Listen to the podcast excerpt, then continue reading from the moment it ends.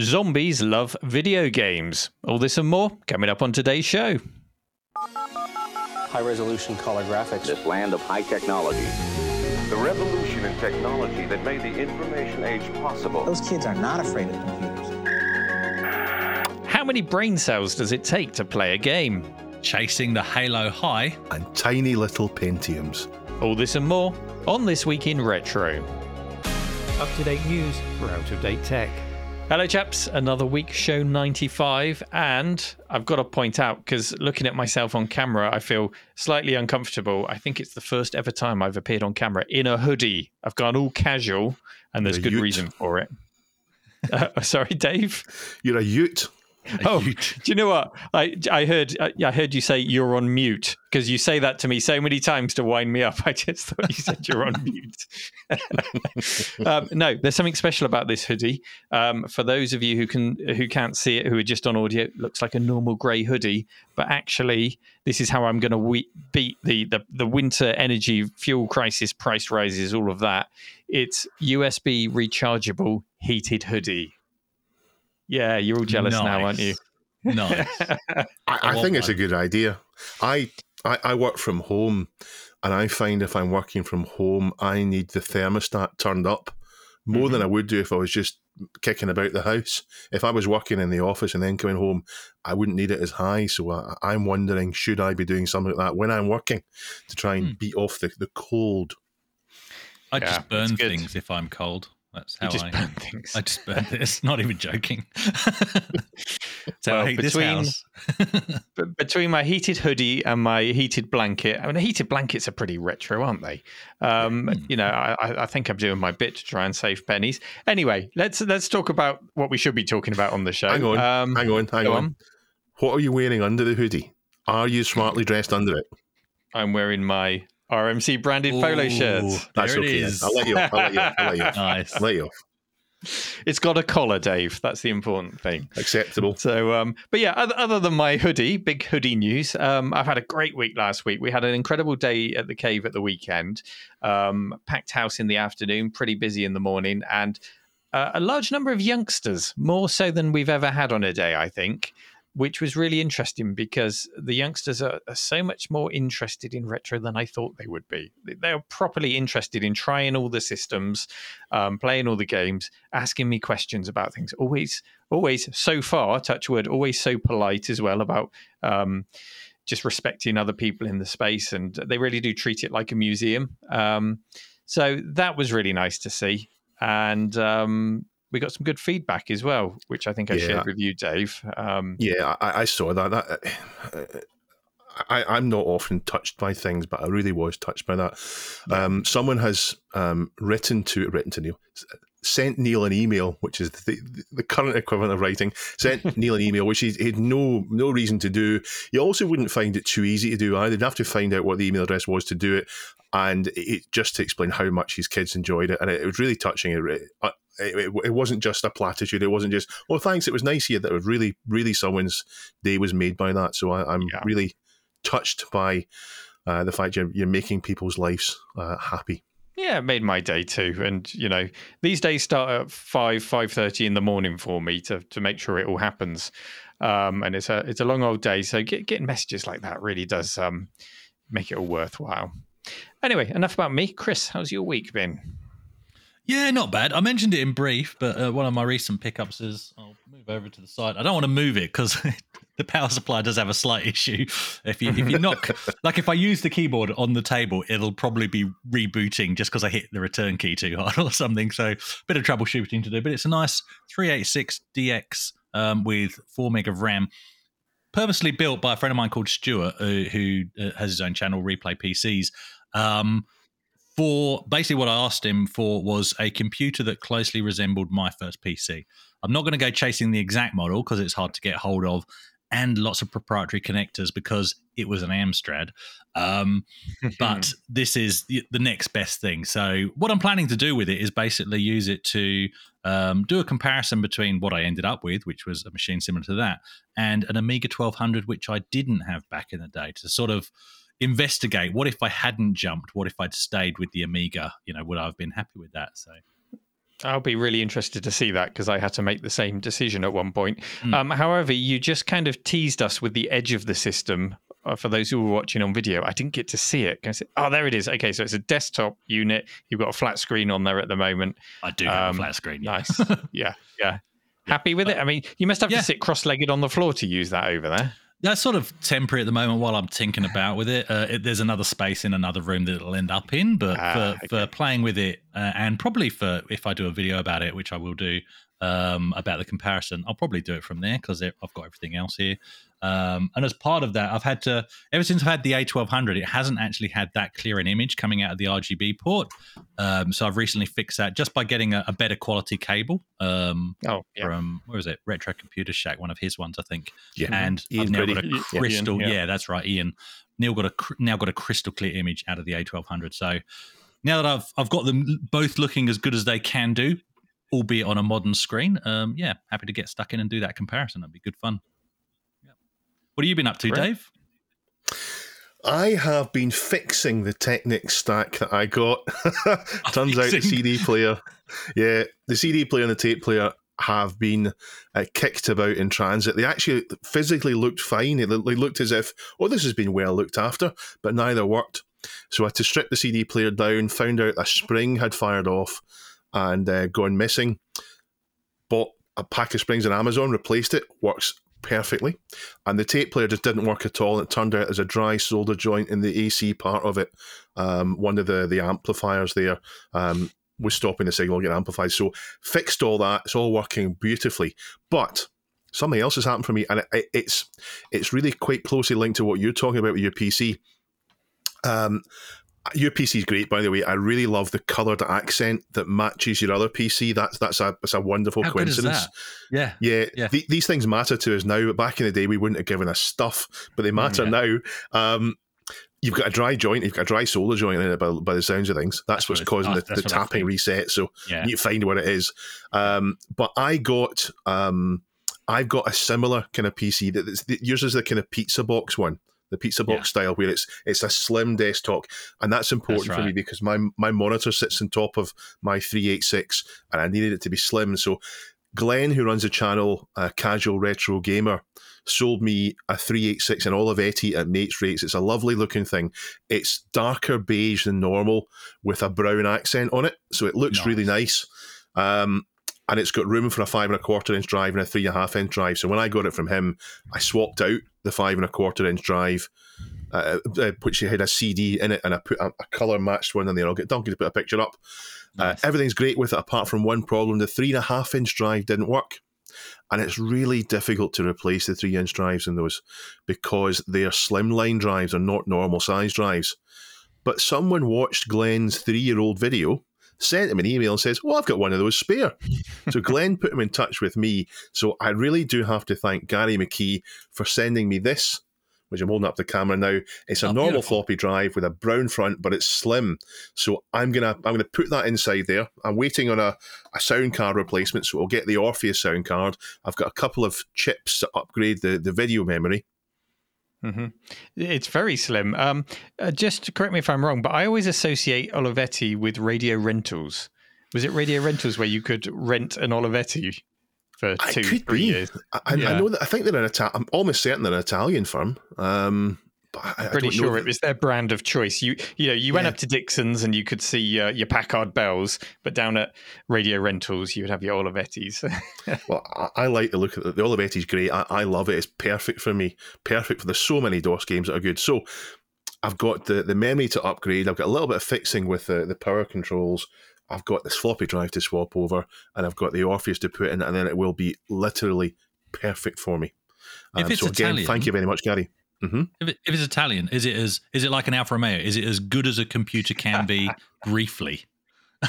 Is it- is Everyone should own an Olivetti once. Um, yeah, so that's been my week. Excellent. Well, we've got some great stories this week contributed by the listeners to our subreddit on reddit.com forward slash r forward slash this week in retro, is which is where you need to go if you want to uh, take part, leave comments, um, take part in the conversation over there, and leave links to stories that you might like us to discuss, as well as take part in the question of the week. And on that note, let's go into our first story. How many brain cells does it take to play a game? Chris. No.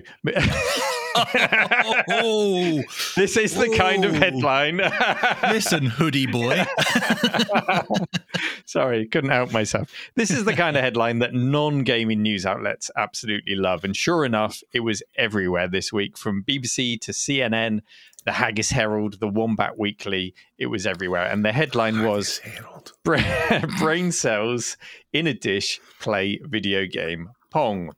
Scientists have connected neurons from human and mouse brains. Now, I don't know if they've mixed up all the brain cells or if they've got a dish of human and dish of uh, mouse brains. Must have had them separate, I'm sure. They've they've put them in a dish. They've connected them to paddle controls and ensured that feedback was given to the cells if the paddle in Pong hits the ball or if the ball hits the paddle. The brain cell activity was monitored, and they found that there were clear spikes as the paddle moved. So, as they chose to move the paddle. The purpose of the experiment apparently was to show that neurons could adapt actively to a changing environment in a goal oriented way in real time. So, you've got a Petri dish of brain cells. It can play 1972's Atari Pong, um, which is quite timely actually, because at the arcade museum that we're building here, just today as we speak, an original Atari Pong is arriving and it is in factory mint condition. It, it, it is a thing of beauty. So I'm looking forward to um, seeing that when Alex shows it off. Um, so yeah, I, I mean, if, if a petri dish of brain cells can play Pong, I might have a fighting chance of playing it myself when uh, when it arrives. Maybe. a few brain cells, maybe with the few few brain cells that I've got remaining. See, I can I can put myself down as much as you, Chris. Don't worry.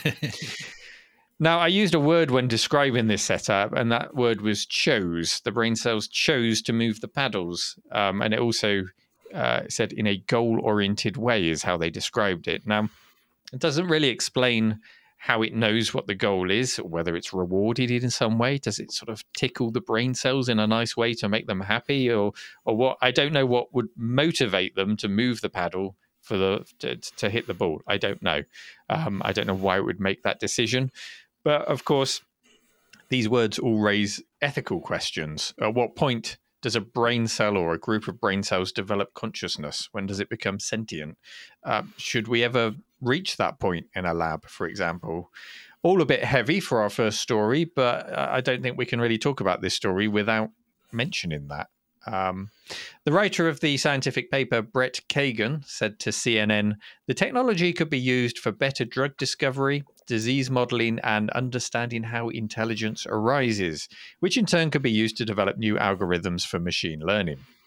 I understand the goal, but Dave, let's go to you first. Does it all leave you feeling a little bit uncomfortable?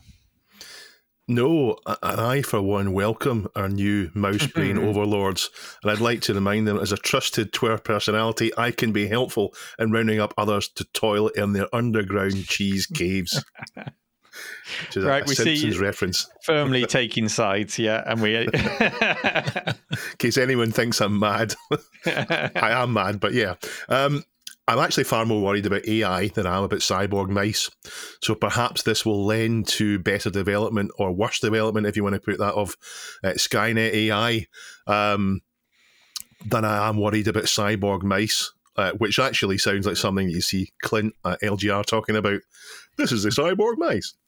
Um, but yeah, so I'm, I'm I'm not too worried about this. I'm more worried about AI. I think AI is quite scary. Well, none of us are uh, uh, brain experts or, you know, rocket surgeons or AI experts or anything like that. But um, I find it hard to separate the two, to separate AI from, you know, a, a dish of brain cells that might be motivated to do something because they've uh, they've not necessarily been programmed to do that thing. They're just working uh, towards a reward and making the connections and finding a way that they can to do that. Surely, I don't know. I'm not going to go any deeper than that because I'm already out of my depth on how this all works. But just to say, I do find it difficult to separate the two. And surely the two technologies will probably go hand in hand. Um, Yeah. You know, Hand in Uh, pro- paw. hand, hand in paw. Who knows? Who knows? Um, yeah, because uh, you're already seeing artificial intelligence do things like play video games and work out the best route through a video game just through trial and error. Uh, and they often come up with a solution that is not even understood by the programmers how they got to that solution. Uh, it's very much a black box. And I can imagine these technologies being very much like that. But at the same time, what is the measure for sentience and consciousness? How do you know at what point it's tipped over? I don't know. Chris. Chris, are you Answer scared? Answer that. Chris, oh, yeah, what is sure. what is consciousness, Chris? I don't know. I haven't achieved it yet. yeah. yeah. But, uh, I mean, we've we've got a dish of brain cells that are playing pong. Um, have you played pong? oh, that's it. Oh, sorry, Chris. Right. Oh, he's gone. He's gone. He's left the room. On to my story then. Um, oh dear. is he away to? Oh, Oh, he's, back. He's back. He's back. He's back. He couldn't keep away. He's just been, he's just been out and played pong. there you go. Chris Go on, is get your uh, plugs back in, trying to trying to put his earphones in. There we go. So, Chris, I- you just left the room to, to play pong. How was it? Actually, there was there was even though I'd planned to do that, there was genuinely somebody at the front door, so that actually worked out quite well. So thanks for that. Uh, of course, I've played Pong. My goodness, or maybe it was a clone of Pong. Maybe it was both. I don't know. It was a long time ago, but yeah, of course, I've played Pong. Um, but yeah, this story actually, um, I was actually discussing this with my brother um, on a call yesterday, and we were talking about exactly this. He's convinced that because he'd read the same news story, he's convinced that this will lead to Terminator and the rise of the cyborgs and taking over the planet. Absolutely, but like you were talking about there, Neil, I think you do you ha- you have to think about these two things hand in hand in terms of AI and um, the, the the the stuff that they're doing with brain cells, because potentially that the two will merge. Let's not forget the human brain still has infinitely more capacity than you know the most powerful supercomputer on the planet so um, and and and more storage capacity and, and faster uh, faster processing um, than you know All human brains? circuits. Not all human. Everyone? beings, no, no. Right. As I'm demonstrating now. Um, so yeah, I think the scary uh, the scary future potentially is where you have the AI algorithms, but being run through synthetically gro- grown brain cells let's not even discuss where that could possibly go. Um, so no, what this story also reminds me of is um, the the rise of the rats. Uh, you know, the story that we had not long ago of um, uh, rats being taught how to play Doom through exactly the same method, basically. You know, um, reward uh, for, for their actions. Um, and Yeah, it's so interesting, isn't it? Because when Yeah. you think of the rat, you you think, oh, there's a fuzzy little rat, and it's playing Doom because it knows it'll get a bit of cheese if it does the right thing. Yeah, As soon as you remove the fuzzy cuteness and its brain is just in a petri dish, it just becomes scary for me. yeah. I don't know yes. why. Well, funny that, isn't it? a bodiless brain. I can't think why that's scary. And we're well, with rats, we're teaching them. If we're teaching them how to play Doom, we're teaching them how to just run around with a shotgun. I'm not sure this is a good way to go. Yeah. but anyway, yeah, that's what it reminds me of. Um, but my question in all these things is, you know, they go, yeah, the rat's playing Doom, or yeah, the brain cell is playing Pong. And the question I always have in the back of my head, because I'm a cynic, is, but is it really? you know, It kind, uh, yeah, it kind of isn't. it? I mean, it's kind of like how can we reduce this down to if it does, if it goes left or right, we give it a positive thing. If it does that, we give it a negative thing. It's, it's Yeah. you're kind of, kind of uh, distilling it down to something that's maybe not. But yeah, fundamentally though, they're responding to the same thing. We, we're playing Doom. We Mm. get a little bit of enjoyment from completing it. So that I guess it's it's kind of yeah, it's Kinda. serotonin. sleep well, people. produced. Sleep well. Is it- yeah, it's, ser- is it's serotonin produced as a reward? Does it, does it get happy? I guess that all wraps up in consciousness and sentience. But I think it was Ashens I saw on Twitter this week put out a tweet about this story that just said, for these brain cells, Pong is its entire universe. This is everything that they know. This is That's this is fair their enough. world. I'd Uh, be you happy know, with there's that. two paddles and that one ball. I'd be happy with Wow. Is is uh, is it is it is it that they're playing Pong though, or is this a case of a monkey writing a novel? You know, bashing a keyboard enough times to actually Well, yes. produce a story. Is that No, all it that's is. happening here? It is from the results that they've got. It is hitting the ball, you know, far more times than you would if it was just a random sequence of events. It is Fair enough. Yeah. trying to do that. And again, there's another word, trying. It's it's it's not trying. It's not conscious. It doesn't know what it's trying, or does it? I don't know. I don't know. But of course, it's not the only brain technology out there. You've got Elon Musk's Neuralink. Um, the aim of that is to create a Bluetooth interface with your brain, uh, which is something I'm a lot more comfortable with because you know you are the you are the sentience. You are the center of the setup, Dave. Bluetooth is ridiculously unreliable. Am I going to wake up one day and nothing's going to work? I mean, b- Bluetooth devices one day will just stop connecting. You have to forget them and repair them. Is, is that what we've got to look forward to? You have to hold down your nose to put yourself back into pairing mode. But um, or what's that scene in um, what's the Arnie film Total Recall when he pulls the thing out of his nose? Ugh. Oh, anyway, yeah. um, yeah. So with Neuralink, you know, but you are choosing what you add to your brain, what what control you add, um, or at least I hope you are. So you know, I'd, I'd I'd quite happily attach some additional storage to my brain. I'd be fine with that. Or what if you could stream your music via Bluetooth into your brain, so you don't have to use headphones, you don't annoy anyone else, you just hear the music in your brain. That could be quite nice. Um, you, you guys are not really nodding along to this. A heads-up display through your brain onto your eyeballs? No. I'm- I'm- I, I'm I, kind- no, Go on. Go on, Dave. no. I, I, I um, I, I'm talking about this. uh, List sitting, sitting, reading books, listening to records and CDs to disconnect from all this. If we had, um, if we had some kind of heads-up display. It's going to be paid by advertising. It's going to be paid by selling our data to other people. It's we're not going to be the customer. We're going to be the product. So uh, count me out. Yeah. Okay. Fair comment, Chris. Yeah. For me, I, I'm I'm a m- more apprehensive about this, funnily enough, than these bodiless mice playing pong, um, because I can't even control when my phone gets updates, let alone my brain. So, you know, if the control really is taken away from us, the consumer, and that's all we will be, then I think that's a very scary future. But on the flip side, it kind of does already exist to a point in things like cochlear implants. So I, I um, had a person I work with who went profoundly deaf through catching a virus. Would you believe?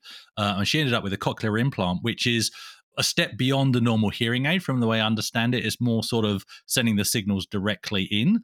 Um, and she describes it like having a superpower because this thing is literally paired with her phone. And so she says when she has a phone call come in, she's got a much clearer audio signal into her brain than she ever would have had through her ears, and and she finds it amazing.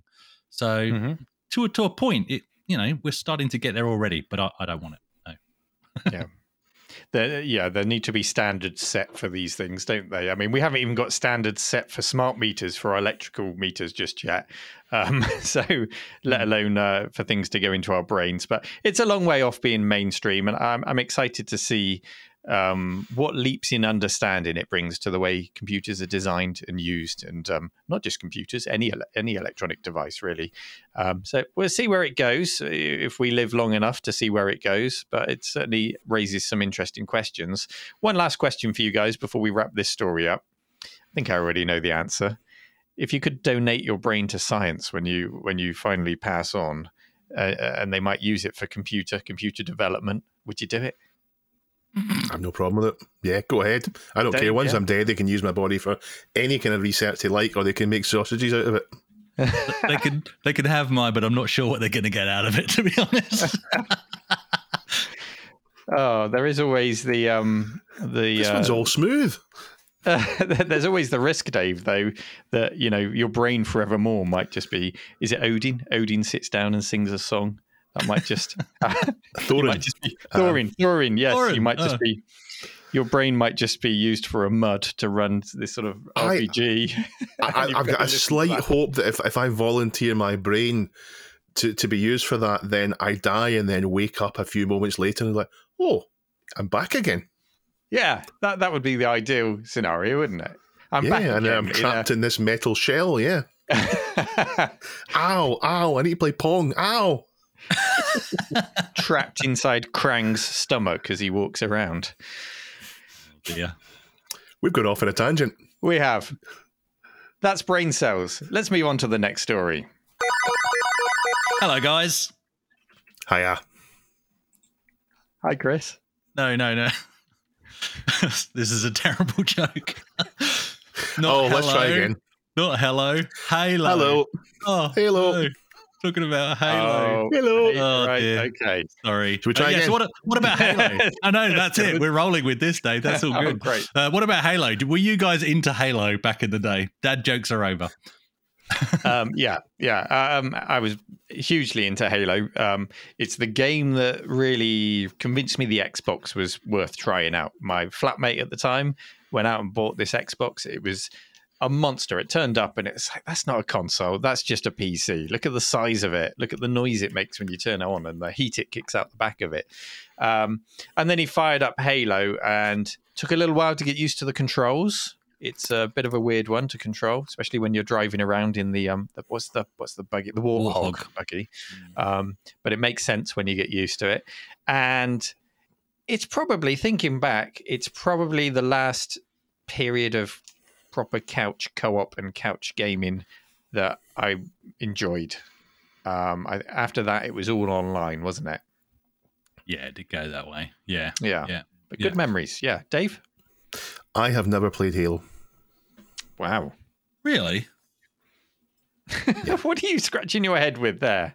Oh, sorry. That Like- might just mean my Halo sword. Yeah, Halo energy sword. Oh, wow. Right, So um, Chris has got a full size. No, show, show us that again. Chris has got a full size uh, Halo sword, double Look at that. blades. yes. Is that Why- useful for I barbecues? think if if somebody came into my house and was burgling and threatening me, this is to be the last thing I pick you. up because you stab yourself. She's got. Look at these. It's the worst weapon design ever. Uh, there's these spikes just past the handle that just dig straight into your wrists if you wiggle it one way or the other. Just a couple of uh, degrees. It's crazy. Oh, and that, Is yeah, that cool. that was a gift from Is my that thing from my even boys. legal? No, uh, Chris yeah, is 'cause holding- It's just a display sword. Yeah, it's just a display. For, for for for listeners, not viewers, Chris is holding some kind of uh, exotic weapon with two spikes on it and a handle that looks like. Um, A gigantic Yeah. staple remover. yes, that's it. Is it is Yeah, that rainbow pattern there in try and- person? Yeah, yeah, it is. So it's sort of got on the metal. It's got sort of a rainbow coloring. There's a name for that. I forget what it is, but yeah, it's a gift from my boys. They went to Comic Con or one of those Supernova or something, and came back. So with can we- as a present. Can, can we take from this that you like Halo? I do quite like Halo. Have you played it? yes. Or I no. No. yes, of course. Oh dear. Do I need to storm out again? No, we've done that gag.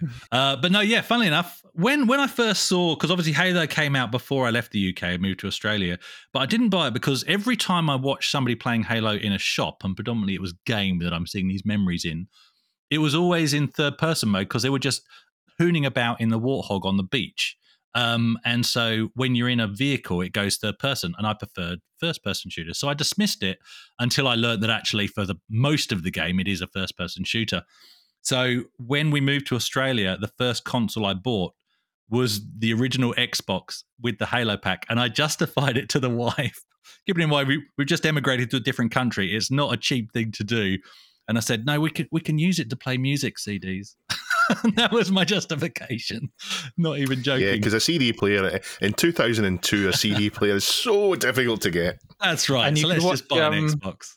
You could watch DVDs on it, couldn't you? But you had to buy the DVD pack and remote. Is that right? Or did it just play Ah. DVDs out the box? No, you could do it. Yeah, you could do it with the normal controller, not very comfortably, Okay. or you had to buy, you had to get the remote. Yeah, with the it- Yeah. which in fact we had because it had the IR sensor. You would plug into one of the joystick ports, uh, joypad Mm-hmm. Sorry, so that's how we did it. But yeah, great memories of playing Halo, uh, particularly. Um, my wife's nephews obviously live over here, over here, so we would have late nights with them. Uh, way too late for their. They were about ten years old, and we were saying, "Quick, stay up, let's play some more Halo," and feeding them M and M's and keeping them up till about 10, 11 o'clock at night playing Halo. I'd sent my own kids to bed and, and kept them up to play Halo because they were that bit older. And I did get to play a, a four a, a- a LAN party game of Halo, so sixteen players, four Xboxes. I'll tell you more about that later because I want to get into the the story. We, I think we've sort of Yeah, why are we talking about enough. Halo? Yeah, why are we talking about Halo? It's actually it's a Hello. very emotional piece. just as I get into the emotion of the story, and Dave chimes in. Right, it's a very emotional piece, Dave. So it's shared on the subreddit by Doctor Local about a guy called uh, Greg Fellman and his quest to essentially go back in time to get the same feels of those original days of playing Halo in 2001. Um, and he relates it to playing a 16 player link up uh, LAN game, uh, like I just mentioned as well. And just it was a, allegedly a sleepless night of just staying up gaming with all four Xboxes linked up and keeping themselves awake by drinking Mountain Dew, a, a kind of story we can, most of us gamers can relate to. It's a very short story and it's incredibly nostalgic. And at the end, it is, I'm not joking, it is quite emotional. Uh, so we're going to get quite personal here, actually, with how I handball over to you guys. Neil, is there a game that you play, and when you play it, you, you essentially have a lust to turn back the clock? You know, it's not it's not for the game, but it's for the emotional attachment to the time that you played it in, maybe the place or the people that you played it with. Mm, oh, so many memories like that. Um, I should point out that the piece that prompted this story it is a parody piece, piece, isn't it? I mean, yes. there's, there's a serious question behind it, but it is like like the Onion or somewhere like that. It's it's a parody story that we can all relate to. Yeah, it, it, it, it is parody, but at the same time, it's coming from a real place. Yeah, as all the best yeah. comedy does. Yeah. Yes, yeah, yeah, yeah. But um, yeah, lots, lots of memories. Some of which I've spoken about in the show before. For example, the Formula One Grand Prix hot seat races we used to have when we'd pile as many friends as possible into the bedroom, and we'd all take nice. turns to uh, to to sit in the hot seat and race. Uh, Mario Kart four player sessions during the college days. We'd always go to Jamie's house because his mum was at work, and we'd uh, get the four player racing going. Uh, Rainbow Six that was you know the very first Rainbow Six. I haven't touched a Rainbow Six in years, um, not for any particular reason. Just I, I had my fill back then.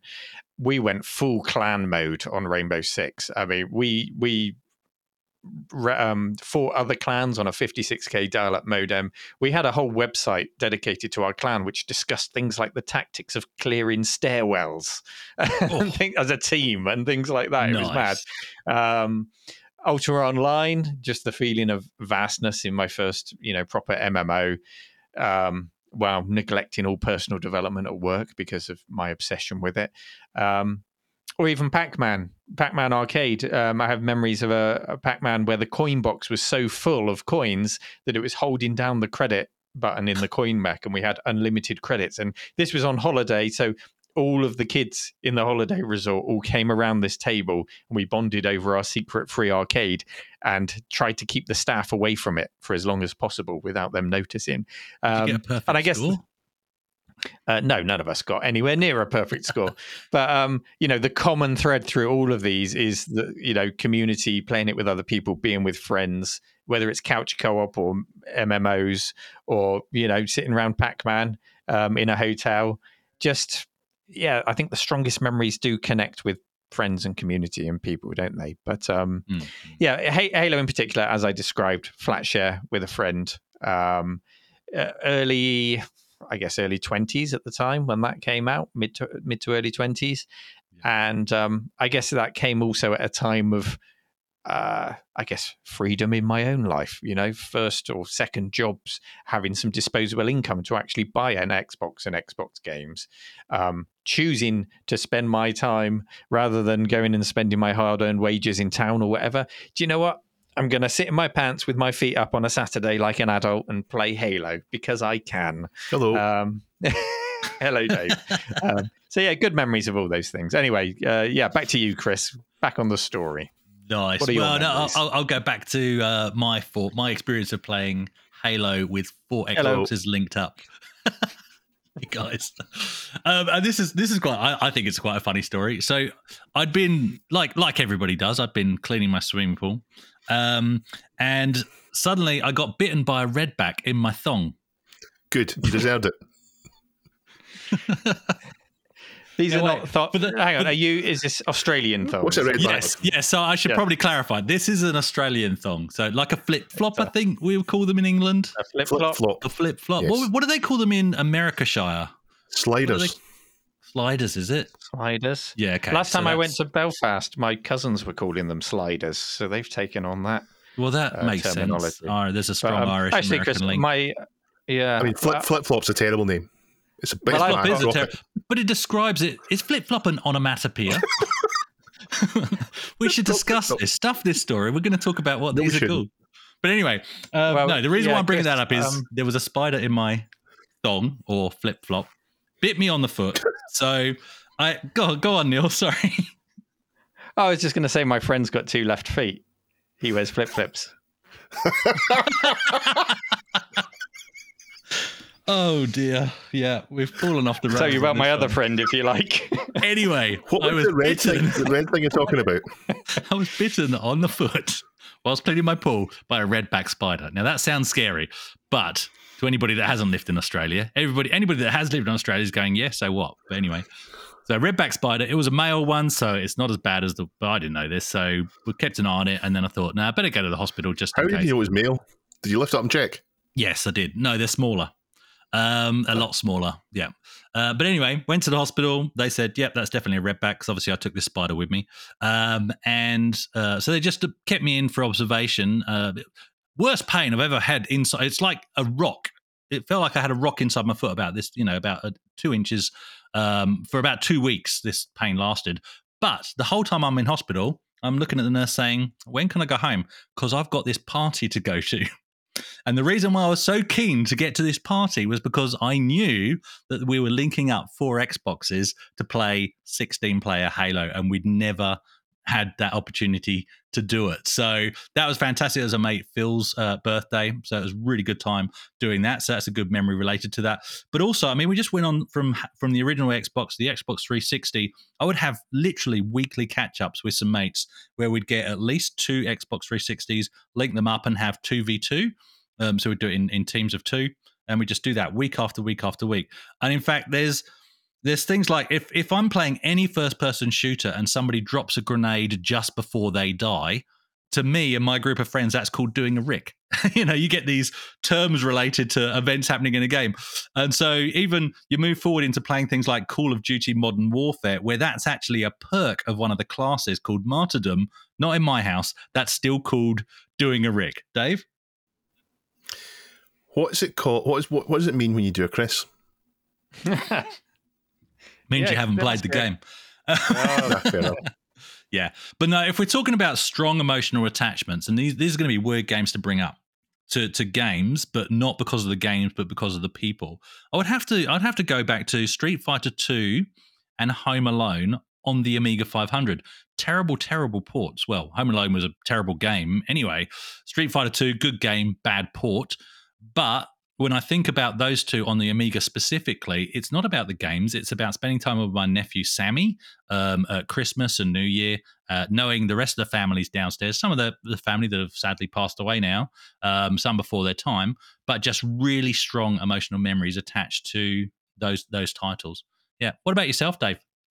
I- started my my my whole computer games was in the arcades, watching people play, and also my mate, my mate William's house, who had a BBC Micro before I had a computer. And then when I had the Amstrad, he got an ST before I got my ST, and I watched him play Dungeon Master. Um, so I, I, I like a bit of that. And then there's two player where you you take turnabouts, but I remember more than anything playing Lemmings up at John Lamb's, uh, where um, we both were playing against each other. Two player Lemmings is, is brutal. It's great fun. Um, I did bring up the PC to play um, Doom and to play X Wing versus Tie Fighter. I think we played on on the two PCs network together. Um, we only did it once, so it was a bit of a big hassle to do it. And I mostly did things online. So I played my first Mud in in uh, in school. Um, I think 1989. I, I played it on the BBC, connecting to the.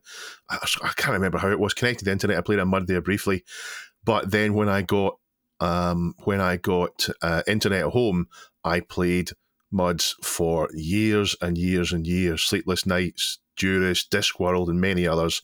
Um, really hooked in them, and of course, you're playing those with other people, uh, and you're seeing your people you've talked to before. You make friendships. You you join up in teams. You form clans or guilds. It takes up 12, 16 hours a day. Really soaks up your life.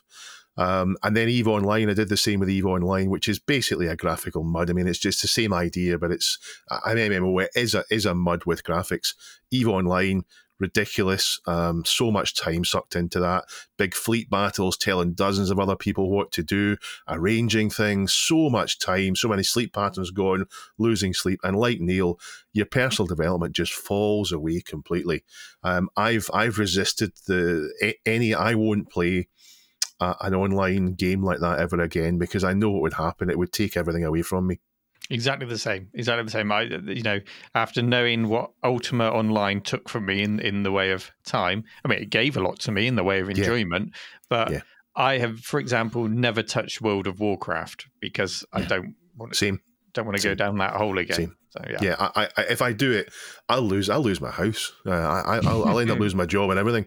Um, so I think that the key thing with the muds and Eve is is is the immersion, um, and you can immerse your so immerse yourself so much that your real life doesn't matter. Your real life falls behind. So the solution to that is not to sort your real life on. It's stop thinking about it and start thinking about these this fleet battle, uh, which of course is the brings me back to a Red Dwarf reference.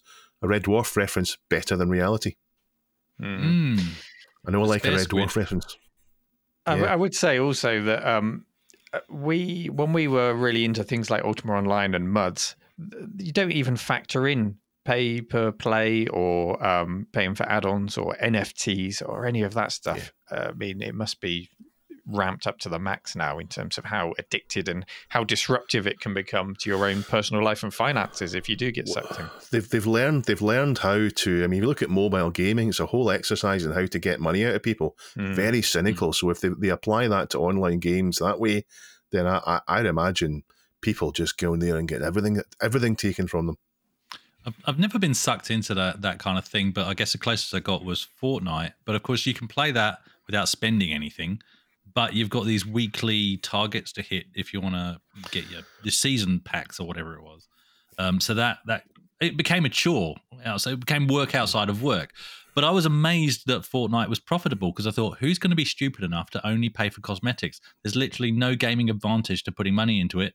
But look at where they are now. So yeah. Anyway, but yeah, back back to the story. Uh, I don't want to spoil it. You know, it's on Babylon.com, um, and I do want to send the traffic there. And it's, it's sorry, Babylon Bee. Sorry, yep. dot com.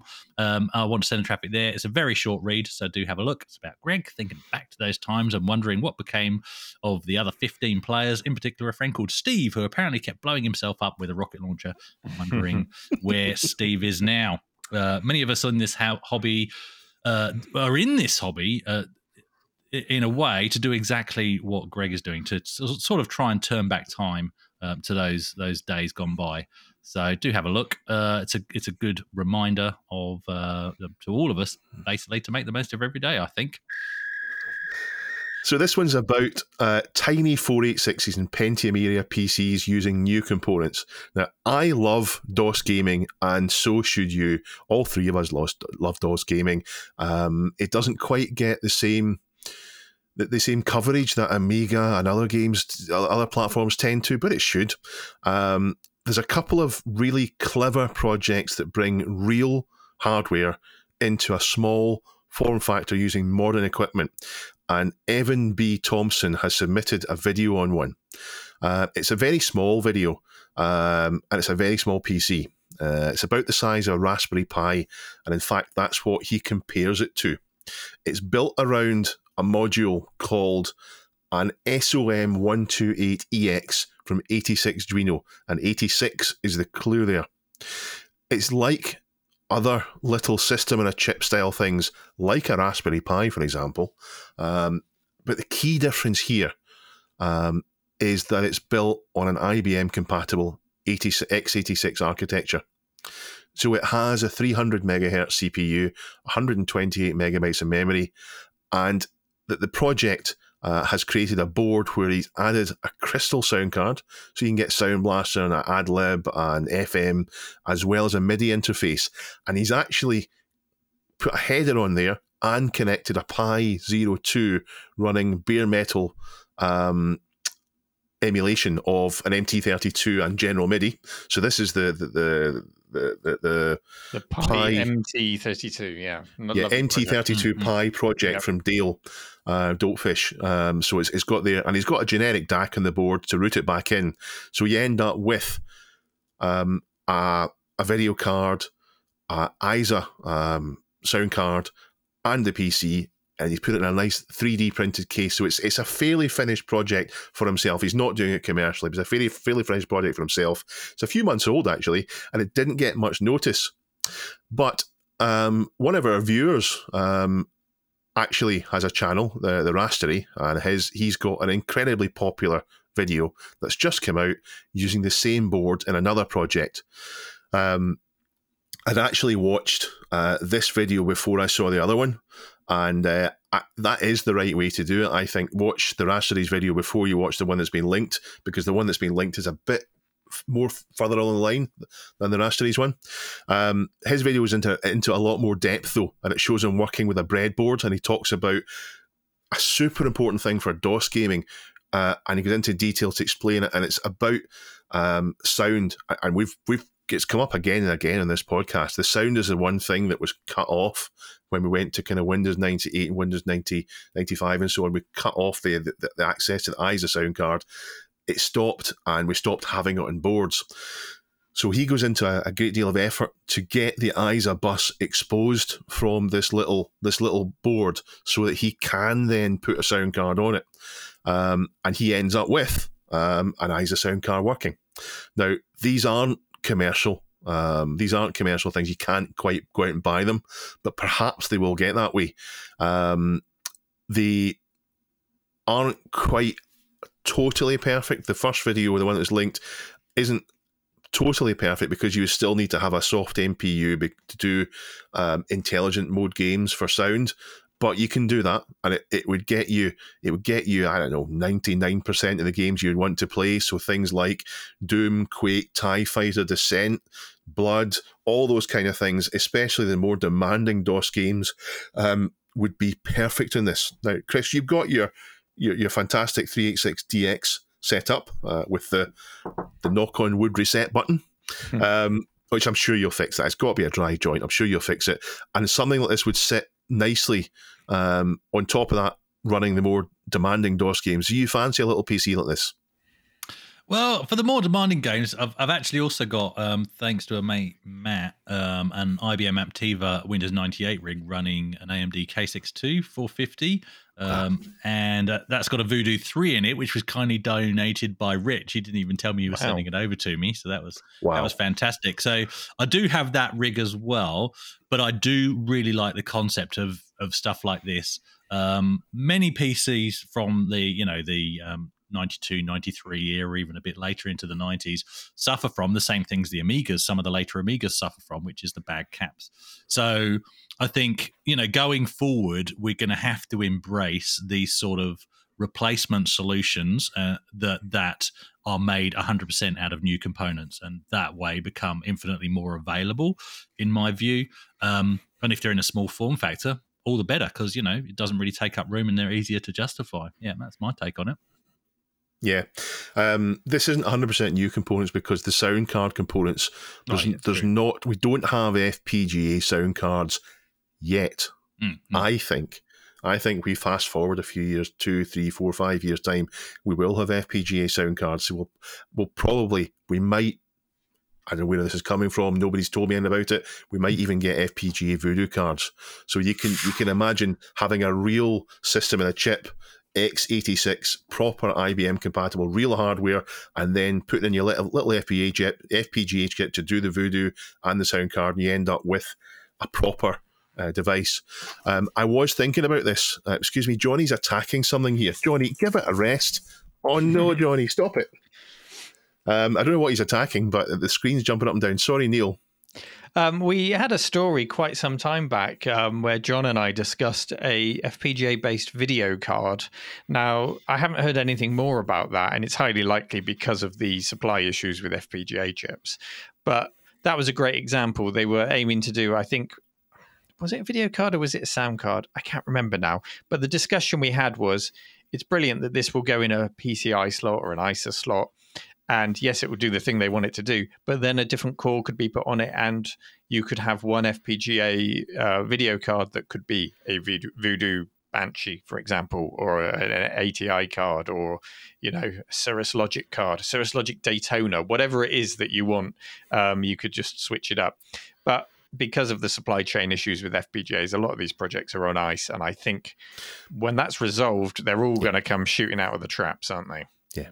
So at the moment, um, you can have, as Chris mentioned, you can have a. They're not actually expensive to get. Um, the kind of era that, that Chris is talking about, you can have that, but it's difficult to maintain. It's bulky. You've got a MiSTer, which MiSTer is the FPGA project at the moment, that the, the, the one everybody's kind of uh, circling around, and that can do a 486 core, but not not anything like as fast as this. So that can't fill the gap. So this would allow you to do this. This with perhaps an FPGA sound card, an FPGA um, Voodoo card would allow you to do as accurate as MiSTer, maybe even more accurate because it's real x86.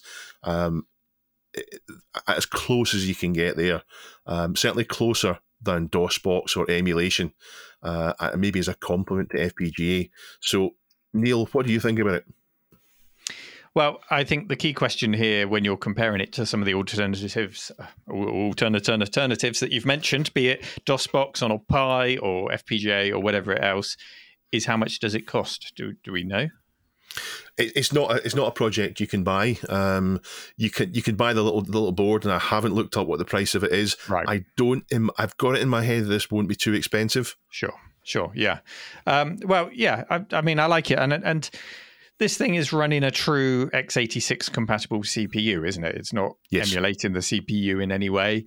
Um, nope. You've got for example, Sound Blaster audio you can get out of it, then for me, that, that's all you need for a perfect setup for a particular era of DOS gaming.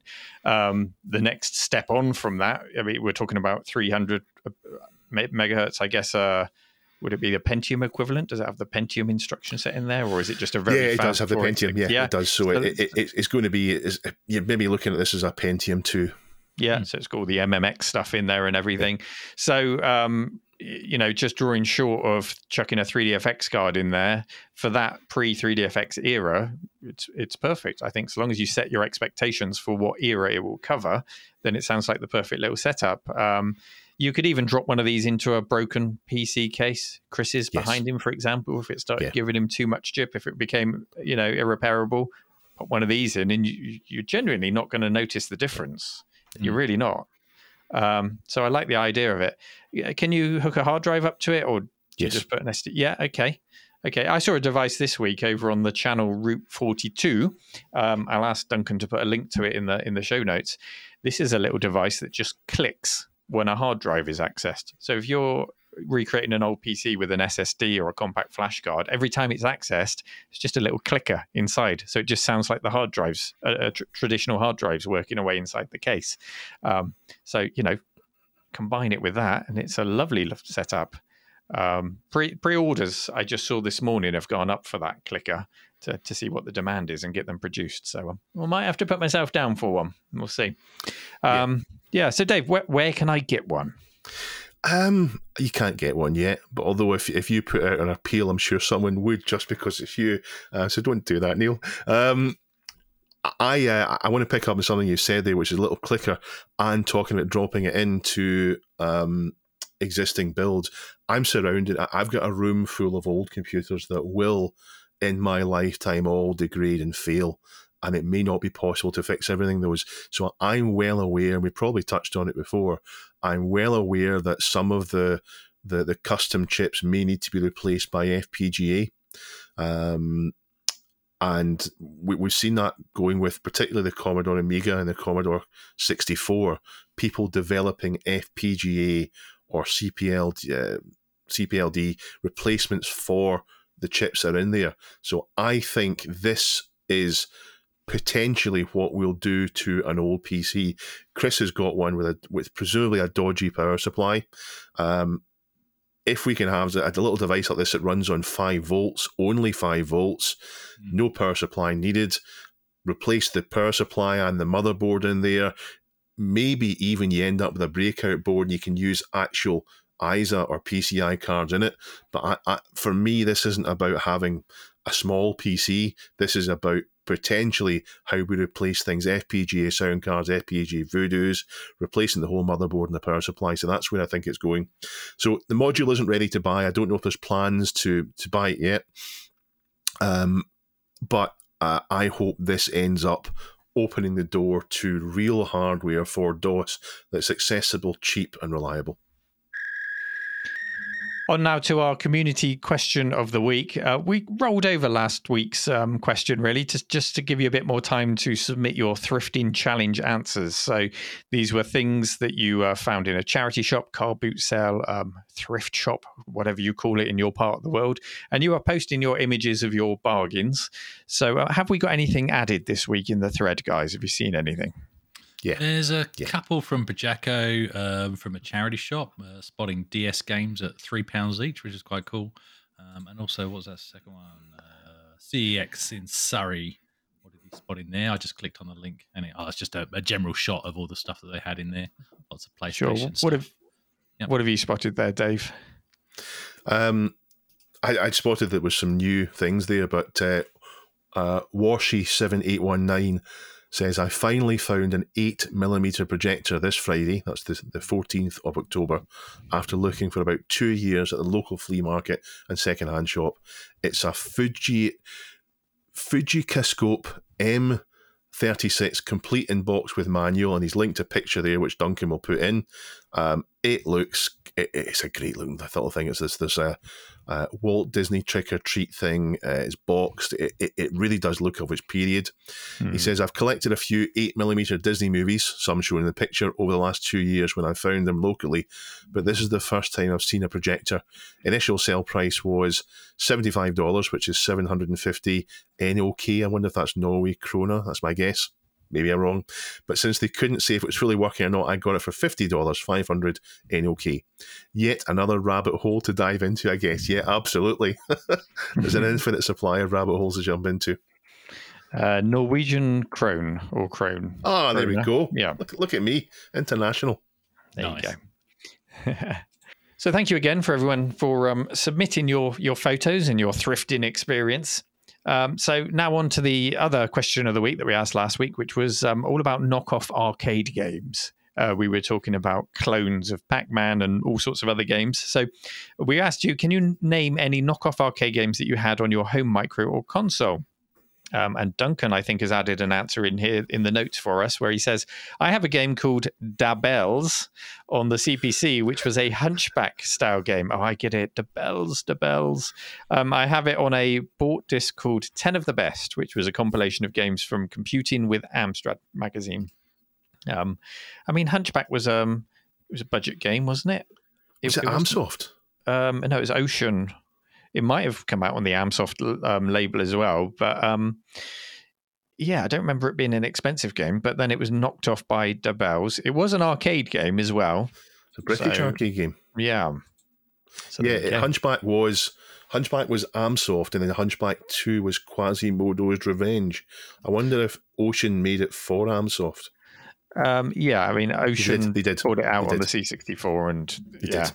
Even the BBC Micro, it came out on a lot of platforms. That one, um, so yeah, I will start with the uh, the top answer here is from Moikut.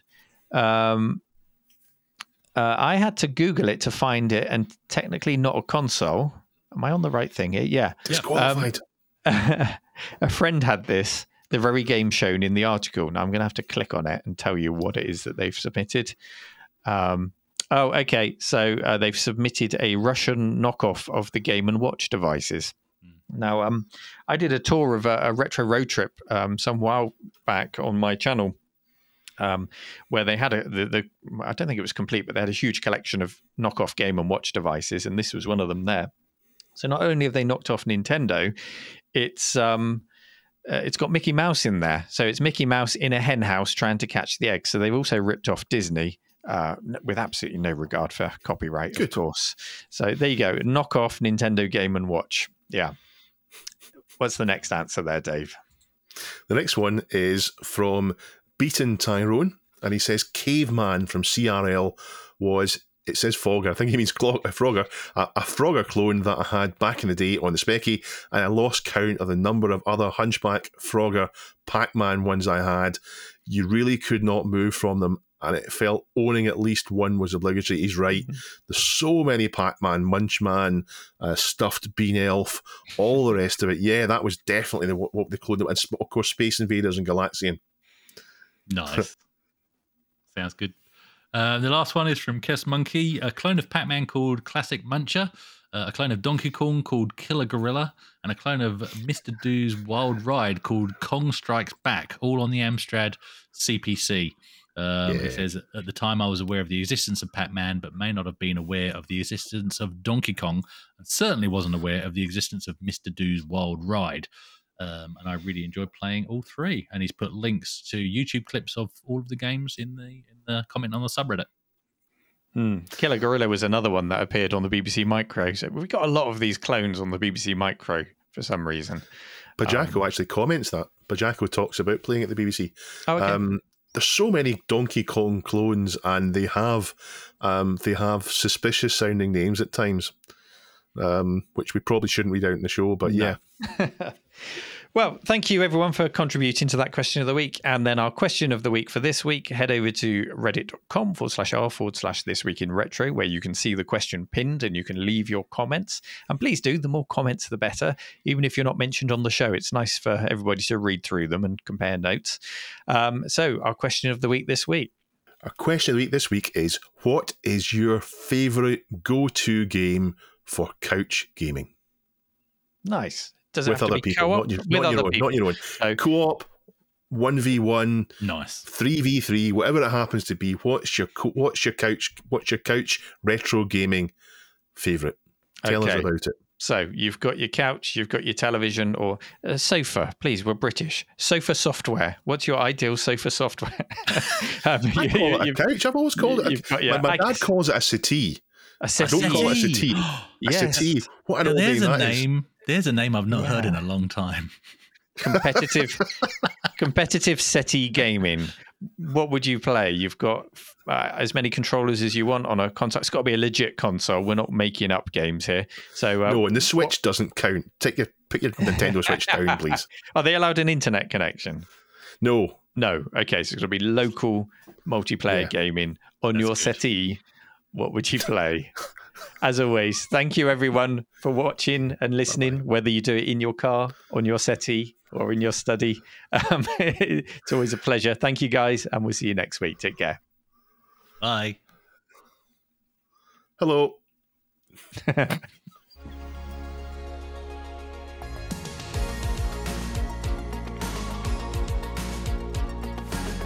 This Week in Retro was presented by Neil from RMC The Cave, Chris from 005 Agema, and Dave. It was produced by me, Duncan Stiles. The podcast version of the show is available through your favourite podcaster, including Apple Podcast and Spotify. And the video version is available on the This Week in Retro YouTube channel. Join our community subreddit at r slash this week in retro to suggest and vote on the stories we cover on the show. If you watch This Week in Retro on YouTube, please give us a like and subscribe to help us reach new viewers. If you enjoy our show and would like to support it, then please check out the link to our Patreon page in the show notes or description. Thank you for listening, and we'll see you next time for more up to date news for out of date tech.